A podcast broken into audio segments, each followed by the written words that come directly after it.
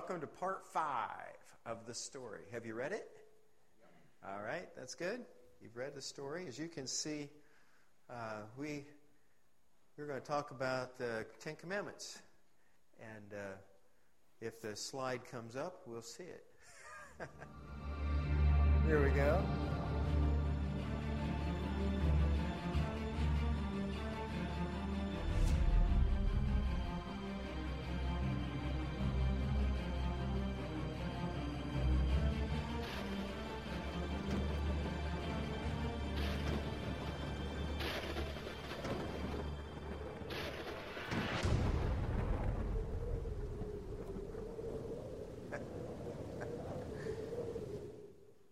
Ten Commandments.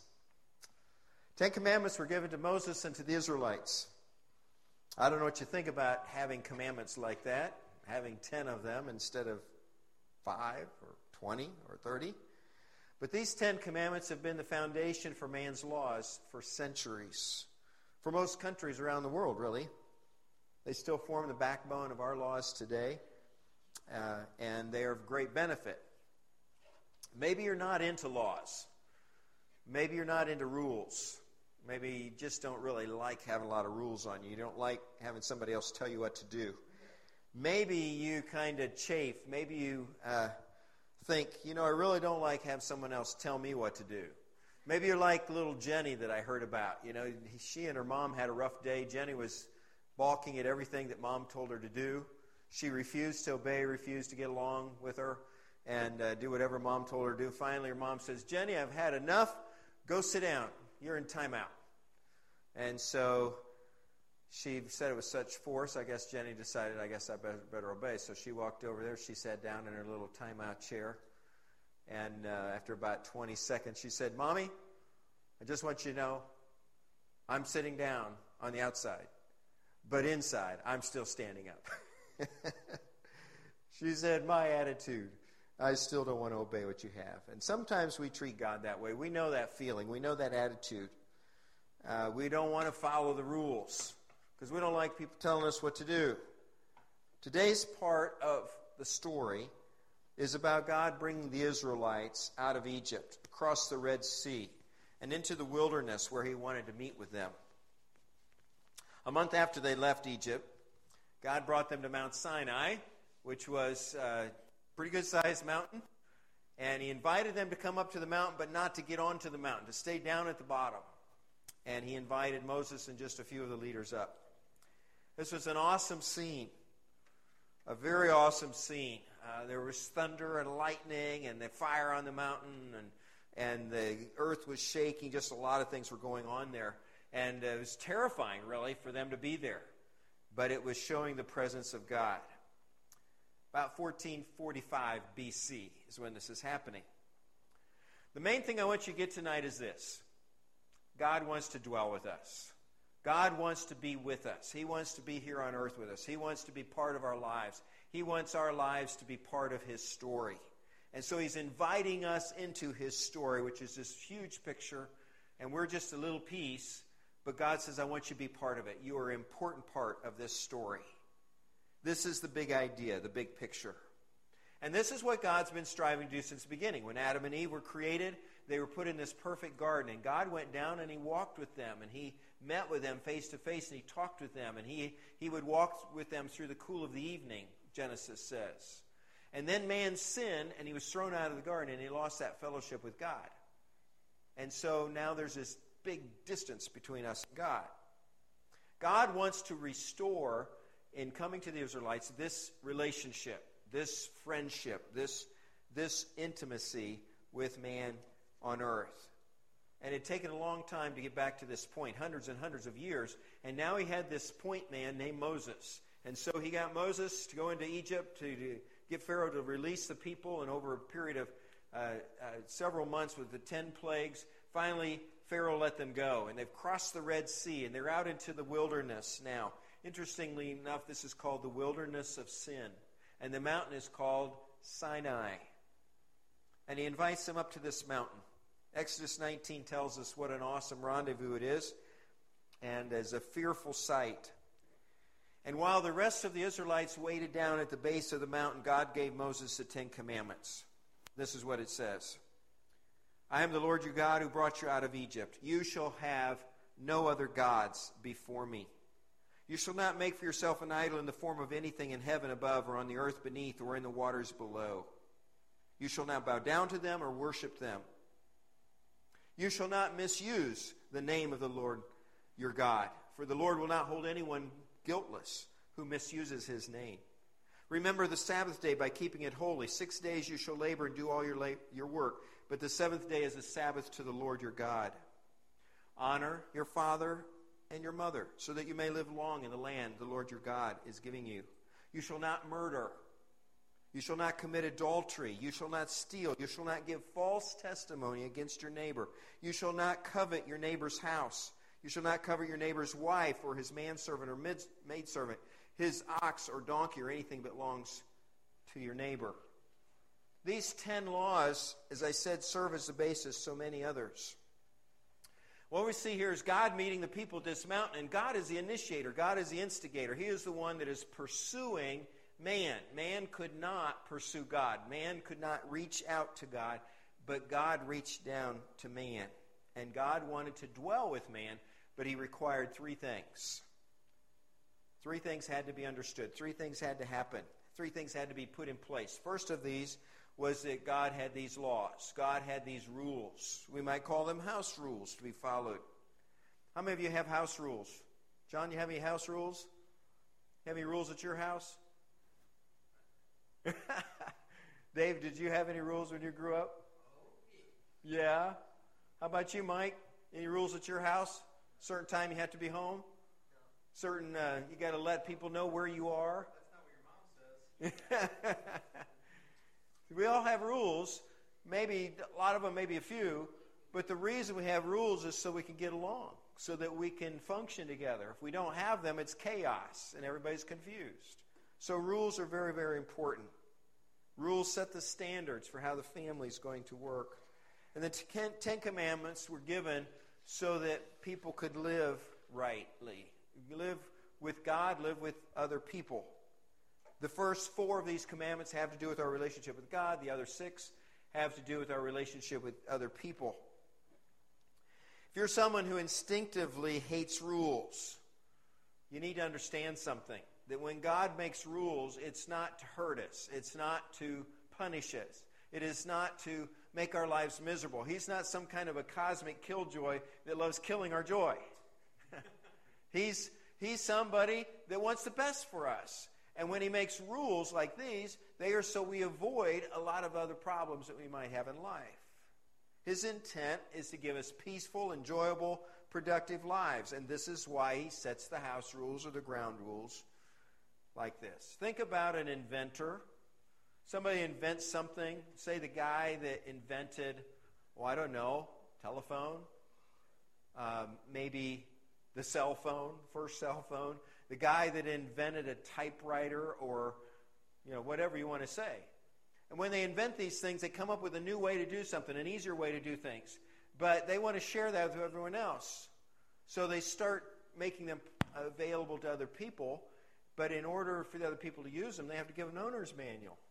You have to tell them how to use it. Hey, what do you do to this? Where, what things do you move? What buttons do you push? Uh, what do you do to make this thing work?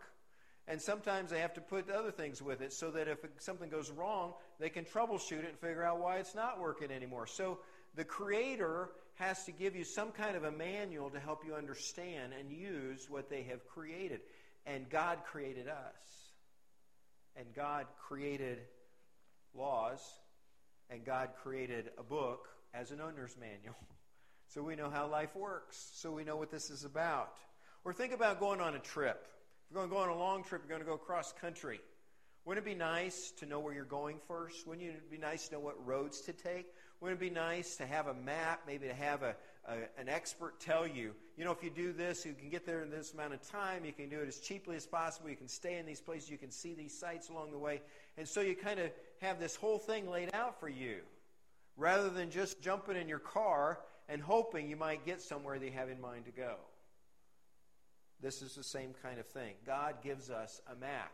God gives us a way to understand, the destination and how to get to that destination so that we can arrive there safely.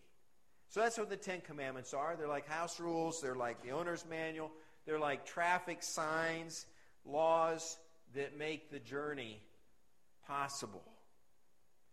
So that's the first thing. The second thing says God says for me to come down and dwell with you is that you need to understand I'm in charge. I'm the head of the house. I'm the I'm the God that you are to serve and to love and obey. And so God says if you try and get at other gods, it's going to be problems for you. He says, You shall have no other gods before me. You shall have no graven images. You shouldn't make your own gods. You shouldn't try to decide what God should be. I already am God, and you are not. It's about God, it's not about us. Sometimes we have trouble with authority. We like rules mostly when they apply to other people, not to us. Take, for example, if you drive a car and uh, you're a parent, like I'm a parent or a grandparent, you hate it when somebody's speeding down your street and your kids are out in the front yard and you think, man, they're going to run into one of my kids. Out there playing on the sidewalk, this guy's driving crazy. I hope that the police catch him speeding. But when I'm the one out driving, I get a little bit past the speed limit, and I hope the police are very lenient. I hope that they don't catch me. I hope they never notice that I'm going five or ten miles an hour over this speed limit because I want to get there in a hurry. I'm late, and I need to get there on time. We want our rules to apply to everyone else, but not to us. Or we want to say, just make them apply for the really bad people, the criminals, the people that are you know, raping or killing or stealing or something. Not the people that just lie a little, or not just the people that gossip, or not the people that slander someone else. God is a jealous God. God wants our devotion, He wants our allegiance, He wants our obedience. And He says, I have to be first. And He has every right to say that because He is God after all. This whole tabernacle thing, he has Moses build this tabernacle, which is a tent a meeting, place where God could be uh, worshiped and where sacrifices could be made to him. And there was this whole elaborate system set up and this whole elaborate design for the tabernacle. The whole point of that is so that God can come and dwell with people, but people would revere him, that people would worship him.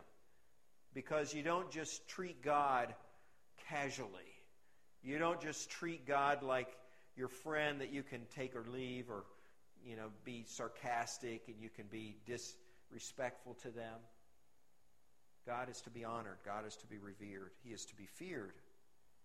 Deuteronomy 13, 3 and 4 says, The Lord your God is testing you. He's going to find out whether you love him with all your heart, with all your soul. It is the Lord your God you must follow, and him you must revere. Keep his commands, obey him, serve him hold fast to him. So God is head of the house. It's his rules that we're following. The third thing that had to be in place before God could dwell with man was this man's sin has to somehow be taken care of, has to be removed, has to be uh, atoned for. Because holy God and sinful man can't get together. God is so holy, God is so perfect, that sinful man can't even be where God is or God can't be where sinful man is. They just don't get along. They can't, they can't coexist. So God put in place through Moses a whole system of sacrifices to deal with every kind of sin that man could fall into. Generation after generation of priests kept offering up these sacrifices. And this happened in the tabernacle, then happened in the temple later on hundreds and hundreds of years these sacrifices. So what happened was when somebody sinned and when somebody knew that they had sinned against God, in order to be able to approach God, they had to bring out this spotless, sinless lamb, this spotless, sinless uh, goat, or maybe a ram, different animals they could pick, and they would find the most perfect animal, something of value to them, and they would kill that animal, and they would shed its blood. They would, they would sprinkle its blood on the altar in God's uh, tabernacle. And that blood was to take care of their own sins. So they didn't have to shed their own blood. So they didn't have to die. The animal died in their place. It was a substitute. Now, we animal lovers don't like to think about taking this innocent lamb and killing it. it sounds awful. It, it is awful. It's unfair. But God was showing to the Israelites how horrible sin is how horrifying sin is. And he was showing them that I don't want you to have to pay for your own sins. I'm going to get a sacrifice for you, a substitute, so that you can be redeemed. The thing is that even after hundreds of these and many years, man's sin really wasn't removed from him. It was just kind of set aside. It was just kind of covered up. It was kind of rolled back so that he could continue to worship God. But there was someday, one day later, a complete sacrifice, a perfect sacrifice, a different Lamb of God. And he was sacrificed for all of us. He was sinless. The law of Moses that God gave. Some people think, well, the Jews thought that if they obeyed the law, they would prove their goodness to God. No, that's not his purpose. His purpose was to show that you couldn't be perfect, that you couldn't be sinless, that in fact you were going to break the law. The law was given in order to show us that we were imperfect, that we were sinful people, and that we needed someone to redeem us, somebody to save us. I don't care how good you are, you're not good enough to go to heaven. Even if you're better than anybody that lives on your block, even if you're better than everybody lives in your town, even if you're better than everybody else that's in your country or nation, you're not good enough to go to heaven because you have sinned and I've sinned. And even one sin would be enough to keep you out of heaven, keep you away from God. But God made a way for us to be saved. He made a way for us to be forgiven. For hundreds of years, the Jews met God at the tabernacle and the temple. God was giving them a foreshadow of his ultimate plan, the end of this big story that we're talking about. And the end of that story is in one person named Jesus. He's the fulfillment of all this. He's the one that they were foreshadowing, that they were telling us here's a little glimpse of what God's doing here. This is going to tell you what to watch for. God made these house rules, rules for us to follow. God uh, said that I have to be the absolute head of the household. I have to be God, no other gods. And God said, You're going to have to get your sin taken care of. And in Jesus, He answered all of this.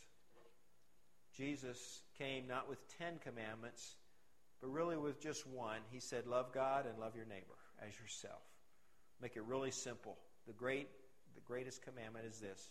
Love God with all your heart, soul, mind, and strength, and love your neighbor as yourself. If you will do this, that's the best way you could live. And then Jesus said, You know, I'm the Lord. I am God. I am the Son of God, and I am Lord of all the earth. And Jesus is a perfect fulfillment of that. There's nobody that can, can overcome Jesus. In fact, the Bible says one day everybody is going to take a knee before Jesus. Every knee will bow. Every person will confess that Jesus is God and He's the Savior. And then Jesus came as that way to take care of man's sin.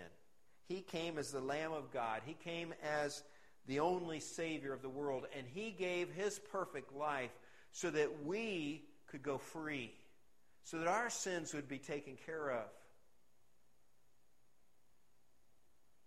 Such an amazing love. That's the end of the story, but it could be the beginning of your story. Because when we put our faith in Jesus Christ, when we trust Him to save us, our sins can be washed away. As bad as we might get, Jesus is still able to forgive us, able to save us. We praise Him for that. Would you pray with me? Father, I thank you for your word. Thank you for the things that you teach us, for the story that we find in the word. We pray that we would understand more and more of that we would appreciate what you have done. That through hundreds of years you paved the way so that when Jesus came, we would know why he came. We would know what he was up to. And we would receive him. We would believe in him. We would accept him as our Lord and Savior. And I pray for all of us tonight that we may know that, that we may live in honor and reverence for you, that we would follow your ways to live. For in that is life, the best way we could possibly live. Bless our worship tonight as we continue. I pray in Jesus' name. Amen.